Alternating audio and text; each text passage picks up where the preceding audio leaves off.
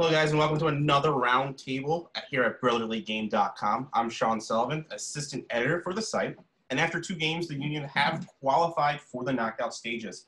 Today, I'm joined by two contributors here for Brotherly Game, as well as a special guest, uh, Chase Senior. So let's just go ahead and get started. Uh, let's do uh, introduction, guys. So Chase, let us know some stuff about you and uh, how you got roped into this. Well, I appreciate you guys having me. Sean reached out to me yesterday asking if I would be part of this roundtable discussion. Sean and I went to Temple University together, as evidenced by uh, his great Temple polo there. We did a lot of TV and digital work while we were there a few years ago. Um, and right now, I'm currently working at WNEP TV in Scranton, Pennsylvania as a reporter, multimedia journalist, and podcast host. I cover everything from news to sports, amateur, professionally, college. Uh, my podcast right now, it's called The Chase Down and I cover a variety of subject matters on that. It's mostly sp- uh, sports oriented, but I also dive into some pop culture, music, cuisine, lifestyle, mental health, and and some stuff like that. Just some other interests, but it's mostly uh, sports oriented. And then I also have uh, another podcast that I helped recently launch. It's called The Underrated Hour with Matt McGloin. He is uh, a former Penn State NFL and XFL quarterback. That, of course, is a football heavy podcast. So staying busy with everything that I'm doing and uh, happy to be a part of this roundtable discussion. Thanks to Sean and haven't seen him in a while. What's up? My name is Justin. I'm a contributor at Brotherly Game. Started off contributing, I guess, about a year ago. Uh, pretty much do a lot of stats and data stuff. Um, I'm currently a PhD student, so I deal a lot with data analytics already, and I just you know sports data science is pretty interesting to me and a hobby. So that's kind of where I get my contributions from. It's my first roundtable, so pretty excited to talk about it. What's up? I'm Chris Bratton. Uh, started contributing to Brotherly Game as the Harrisburg City Islanders correspondent. Uh, moved to the Penn FC correspondent, and then have been covering uh, Union, Union to Bethlehem Steel uh, from time to time. I get the chance, trying to contribute here from uh, uh, Carlisle, Pennsylvania, so covering things from Central PA, uh, kind of given that not you know slightly different perspective from the people who are down in the Philly area. Just see see soccer a little differently, but mostly I've been excited about the MLS is back, but I don't. Know, other things about it have been you know less well received so far but i'm glad to be able to uh, discuss that with some people see what other people think Tuesday night, Wednesday morning, whoever wants, whatever you want to call it, game kicked off 10:30. Union scored five minutes in the match. Everyone thought pretty awesome. Kind of kept with the day where it was goals galore for the other two games. Uh, Chris, did you expect the Union to get into the knockout stages this early within just two games? Yeah, I uh, I didn't think they were going to lock it up like this uh, because I just remembered the Dallas game, you know, where they just couldn't put anything together. And then the LA game was exciting, but still was just a draw. So, you know, they had coming into this, there was a lot to be excited about. But at the same time, they hadn't really proven anything yet. So I thought there was a chance they could have gone back to square one and didn't get any points. But they got the win over New York. And then they really, Inter Miami, you know, uh, as much as they have all this backing, kind of are showing that they're an expansion team and so they Union did what they needed to do against them, and so two games they got it locked down. So it's like you know, put your mind to the World Cup, where like some of the uh, some of the big countries, you know, they get those first two wins, and then they get to relax, which hasn't really been the Union's mo, but that they they did what they needed to do with this tournament, which is exciting. Before it was still that group of six, obviously before the tournament started. Uh, group A had six teams in it. No one was kicked out did you see that, or once the sting, once the groups got realigned, did you think maybe Union had a chance in Inter against Inter Miami to clinch basically a spot in knockout?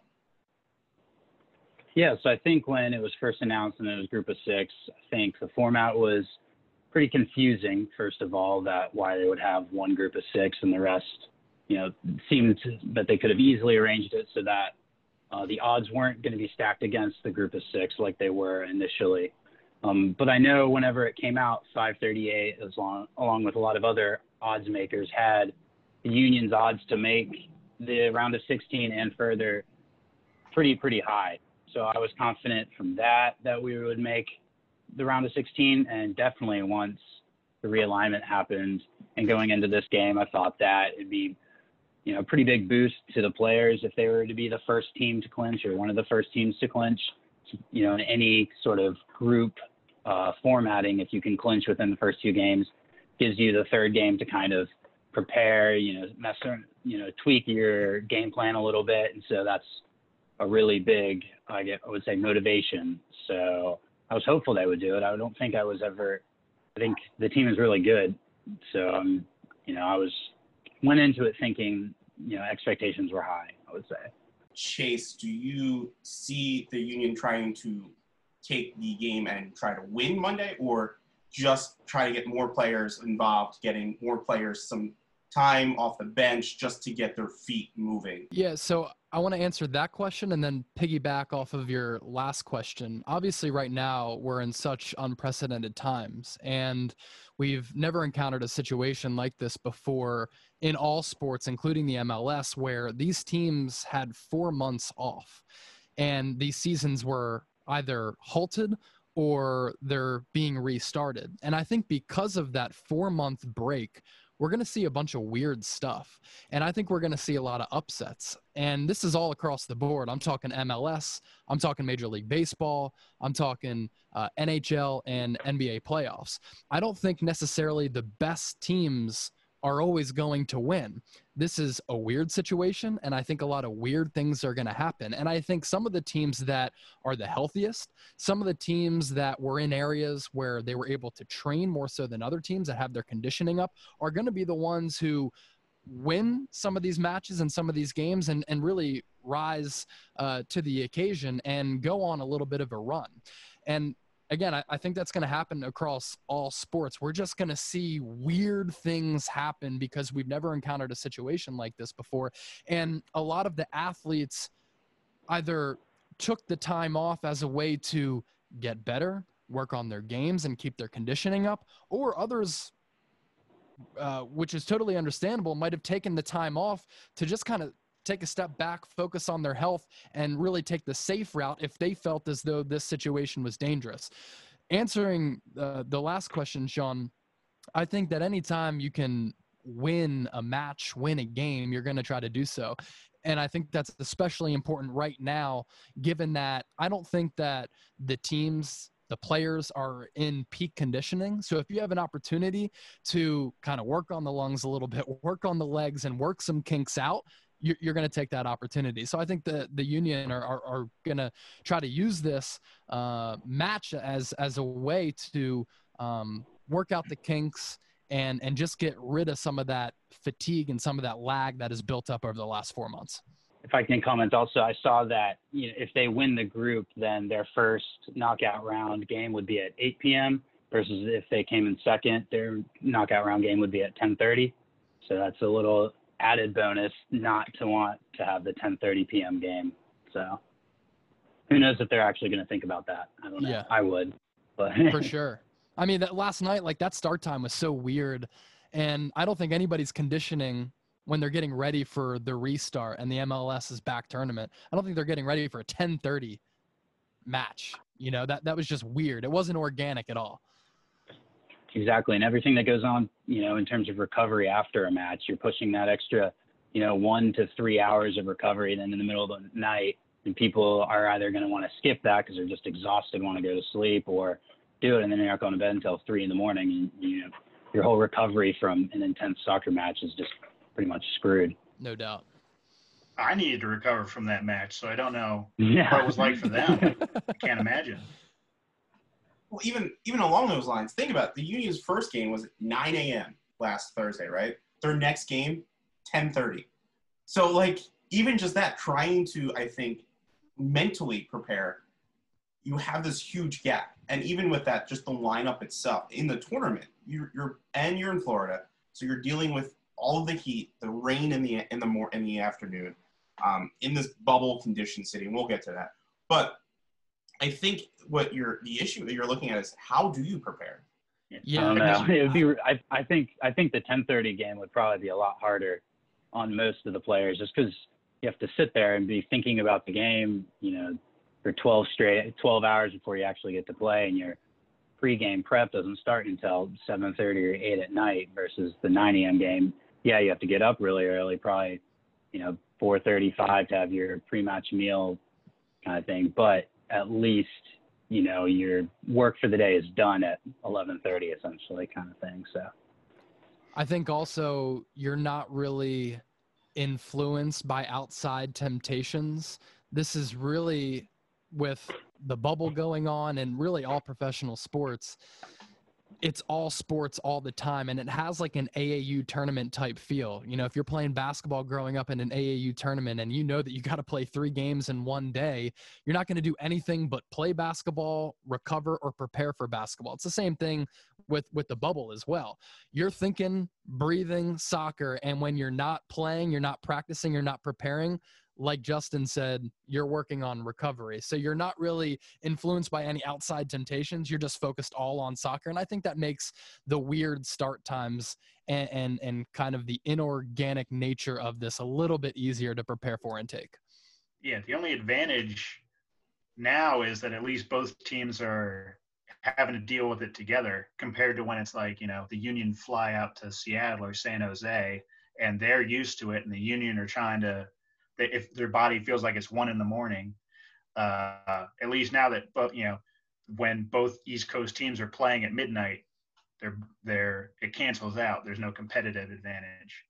It's competitive advantage. You don't have fans, but they are somewhat like I, I heard it more in last night's broadcast of the the pumping in the artificial crowd noise. I don't know if you guys picked it up. I didn't hear it as much in the first game, but you heard like some of the boos and some of the like cheering and all. Does that help? Like just straight up, do you think that helps you as someone at home? That a competitive event? Like because then on that note, who's choosing it? Is there like a DJ with like a boo button and a cheer button and a chant button? Just like where or is it some? I mean, they're it's like FIFA technology, isn't it? That they're just like turn trying to make it like you know excited, not excited, shot, save. Uh, but I, for it doesn't do anything for me because it kind of just makes me check out because you can just tell that it's artificial. I wanted to check in on this. So I, I did some listening and researching as to how the networks are going to do a lot of this. For instance, in Major League Baseball, if the Mets are playing in Philadelphia Citizens Bank Park, the Mets broadcasters are still going to broadcast the game for their network, but they're going to be doing it from their own ballpark. But the production crew at Citizens Bank Park in Philadelphia is going to handle the broadcast for that Mets crew. So when you watch these broadcasts, you're going to see more of a neutral feel, regardless of who the home team or the away team is. And they're going to kind of play it down down the middle. Um, so I think that's kind of what you see with the MLS a little bit. Like I- honestly, Chris, I think there is somebody who is handling like it's like a DJ. It's like, oh, well, we got to play it down the middle. We can throw a boo in here. We can throw a cheer in here. It's going to mostly be almost like a neutral broadcast. But for the players, it's got to be really weird, right? Because they're on the pitch and they're scoring a goal and they hear fake cheers. They know that there's nobody there. I think it's more aesthetically for the fan and the viewer watching. Yeah, I think I I cover the Bundesliga as well, and I know with their broadcast they were do, pumping in the crowd noise, and I liked it on you know shots of the broadcast where it was really up close, just a person or two. You couldn't see that there was just playing in an empty stadium, and you got a little glimpse of that it was like normal. But you know when they have the full screen shot and there's clearly no fans in, and they're pumping in just the constant cheering of the home team, it kind of is like well you know we're living in a pandemic. There's no fans there. You know, it's not stop trying to fake reality, even though for the, you know, people sitting at home, it's like, okay, you know, kind of is like normal, but you don't want to forget the time that we're living in kind of thing. And I think also with the crowd noise, it could be, you know, I know this conversation happens much more with European soccer's where their brands are much more global and whether or not they're catering towards the fans in a you know their specific city who go to the games, or if they're catering towards the entire you know their global fan base. You know, with a lot of European soccer fans, you know they have their match going fans, and that's where a lot of their revenue comes from. And those people probably don't want any crowd noise and things like that. But you or I, who sit you know sit here and you know I have no experience of watching or very little experience of watching European soccer live, so all I ever learn is or know about is just on my couch. And so having the fan broadcast in is no different than normal. So that's catering towards, you know, me as, you know, a global fan, not necessarily catering towards the people who go every single week. And both fans are totally valid. It's just interesting to see which way, you know, the, the clubs could go or the leagues could go. ESPN touted it as this is how we're going to be able to take chances and reinvent the broadcast. All you're seeing is a drone shot that's different and scaffolding. What I'd be trying to do for a sport like soccer and the MLS that's really trying to pick up steam here, steam here in America, uh, as compared to you know the other major sports, I would do this with MLS and I would do it with baseball. I would just mic everybody up the technology is there. And I, I, think it would be really compelling and captivating to the viewer to kind of see these athletes and these coaches on more of a personal side and to take away from the awkwardness of there not being any fans in the stands. That's why they pump in that fake crowd noise. It's all for the broadcast to make it less awkward because an announcer can only get so excited. He can only increase his vocal range that much before it's just like, ah, that's a little too much, or it just sounds weird because there's no roar after it. So to take away from that awkwardness, yeah, drone shots different types of shots, different technology, but mic everybody up. And I know you're like, whoa, soccer players are running around all over the place and they don't have big uniforms. It's very light. Yeah, but like I said, I mean, you can have boom mics, you can have little lavalier mics that fit on these guys. I would do that with MLS and baseball. And it's a shame that we didn't use this as an opportunity to do more of those things because I think this should be the ultimate kind of testing ground and experiment for networks to play around with new things because who knows, we might not have another opportunity like this to do those things again. You want the XFL style broadcast. Yeah, a little bit more of that. A little bit more of that. Yeah, I mean, right. why not? I can't hear the roar. I love the roar from the crowd. So give me some give me some smack talk. You you wanted to know like at the VAR what they were actually talking about because let's be honest, VAR is there as we found out. We thought it was there. I mean, it was asleep apparently in the first half of that game. Uh, but like you saw with that penalty kick that was called back, VAR's there. It would have been interesting, I think, from Chase your point, and uh, Chris, let me know if you agree, to see what the conversation was, right? Oh yeah, I loved uh, on the XFL games where they'd be reviewing a play and they'd go up. You know, you hear the guy and he's and they're just telling them it's like, well, he did this, and according to the rule book, you know, you can't do that would be great if you had the VAR guy. You got to hear that and see what they're saying. Um, I feel like soccer though, you couldn't just start doing that because like the refs would. They're always so secretive, and the, the, I feel like the um, the decisions are much more controversial that they would probably fight that tooth and nail. But I think that would be something great. Cause I mean, you gotta. That's probably about the most interesting uh, dialogue you get because you do get some of the, the noise from the field they're pulling some of that in, but it's just the same. You can almost make like a bingo card of like the things you hear. Uh, they're like, uh, you know, hey, hey, away, away. You know, they're just saying the same couple of things over. It's not. They're not like having conversations while they're playing down there. Or you know, the. I'd love to have them mic'd up. But I feel like it'd be TV uh, MA for language. Uh, I think every single soccer match I've watched since soccer came back regardless of the country, the announcers had to apologize for the uh, language they picked up. Think, like every single one, and not always in English. Sometimes in Italian too. I think I would it would have been a good start. Show it on HBO or something. Yeah, for sure. I think a good starting point would be, would have been to mic up the managers. I think it's really interesting to hear what they're you know how they're communicating with their players. You get a little bit of that because there's no crowd noise and so you can kind of hear all the different things that they're saying. But I think that you know for me would be fascinating just to hear about their in-game, you know, trying to get their in-game tactics on the fly adjusted, you know, communicating that. So you can kind of get a sense, you know, more of what's going through the manager's brain, you know, during the game, how they're adjusting and kind of thing. I think that could be interesting as opposed to necessarily the players. I think there's a lot of just yelling, rant, you know, one words things kind of thing. So not necessarily as like cohesive as what a manager could potentially do. If Zlatan was still in MLS, I would want him mic'd up. Oh, there you I would just want to hear what he says for 90 minutes. So, as we've seen uh, since the tournament started, FC Dallas showed up with positive players, vice versa, quarantined. And then Nashville came down with it, and both teams are out of the tournament. Um, your thoughts? I think that initially the bubble city sounded like a decent idea. However, I think there's some critical protocols that they, you know, did not implement, which would have made it a lot better. I think the lack of, you know, for MLS specifically, the lack of the two-week quarantine once they got there was, I think, ultimately is why FC Dallas and Nashville had to pull out versus the NBA, who have had similar, not necessarily as widespread of tests, but similar positive tests. And like Sacramento right now, they have four or five players that have tested positive.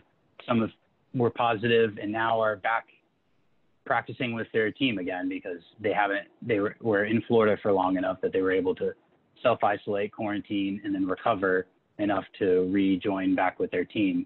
I think not having a firm two weeks, you needed to get down to Florida and have a two week isolation before joining or before actually competing.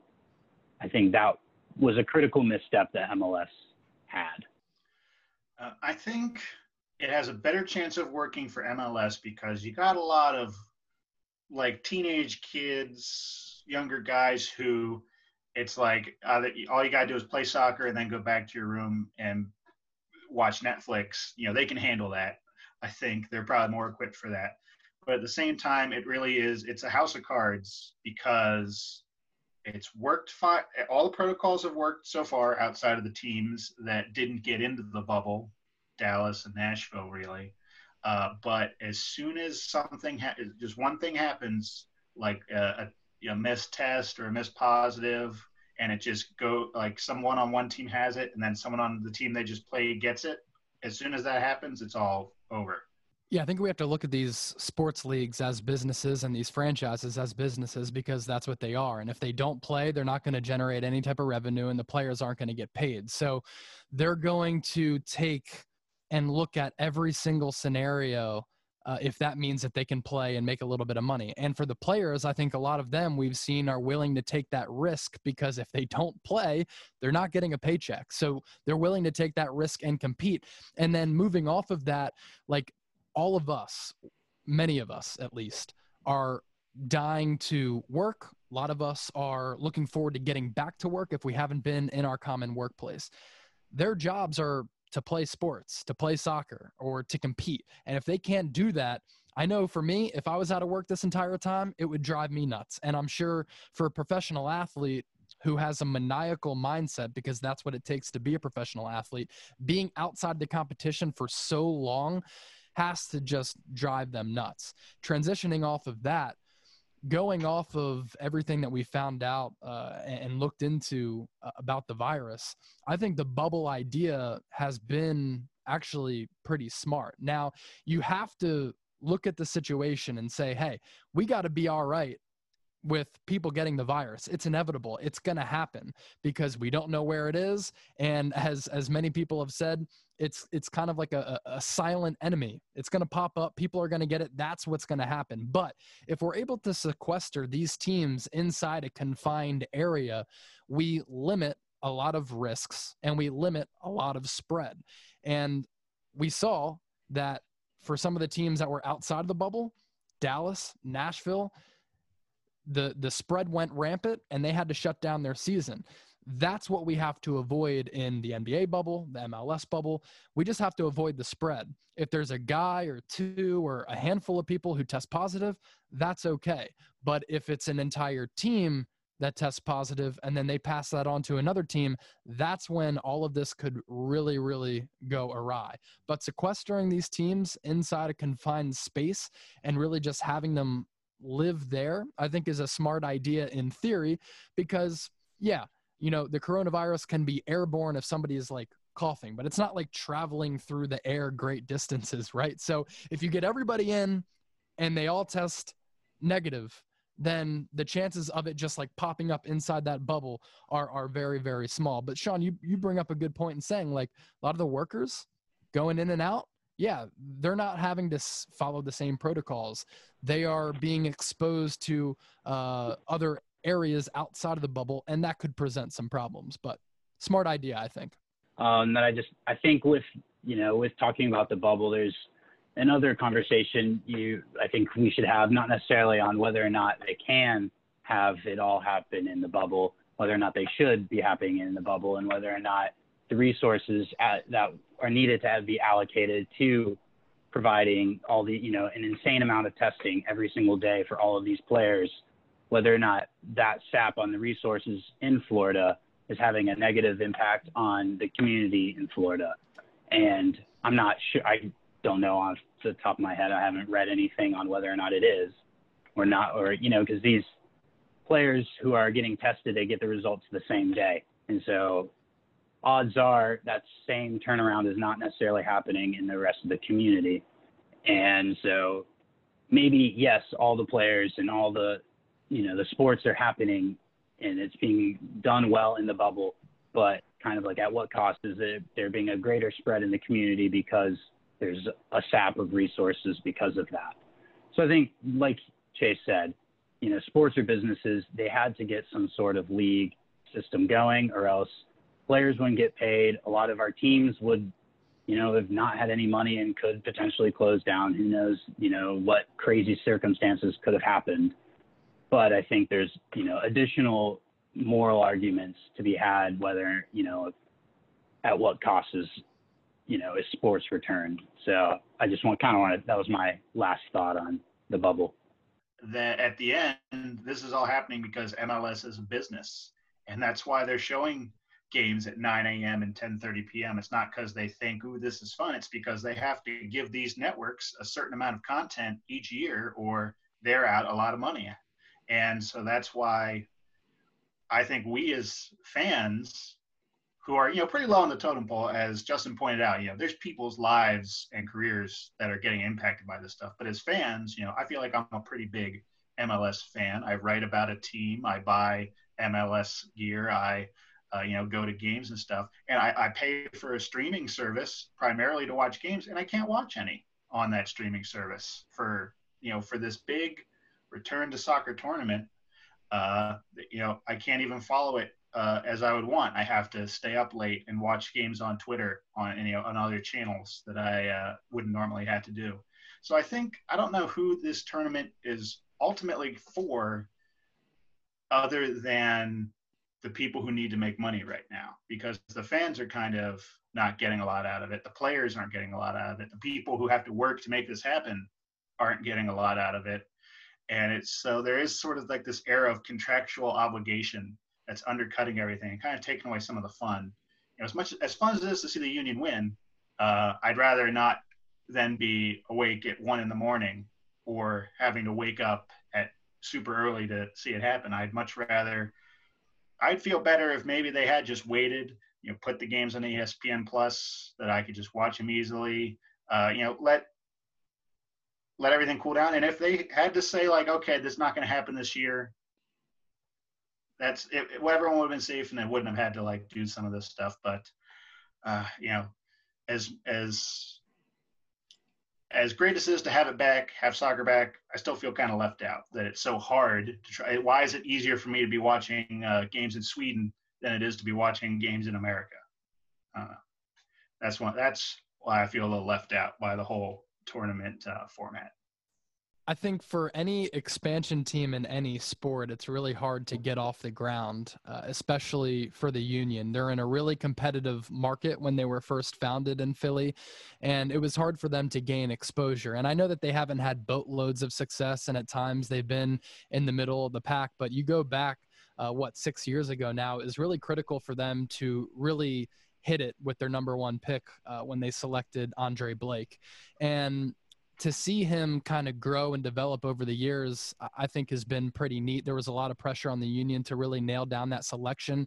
How many times have we seen number one picks in all sports just go wrong, turn into busts, and it's really crippling for a franchise. But now you look at Blake, and he leads the MLS tournament uh, in saves so far. He's really helped carry them through the first two games. And when you have a steady goalkeeper, it, it just really helps with the foundation and future of that team. But especially in a weird situation like this, where I think down the stretch, as these games become more and more competitive, they're going to be a little bit more low scoring and defensive oriented. It's going to be really important to have a goalie who you can really trust and lean on. And it's been cool to see Blake develop into that guy. Chris, Justin, Chase, thank you for this. Uh, guys, uh, it's been fun. It's been a wonderful evening. Hopefully, we do this again. And everyone, thank you for watching the latest roundtable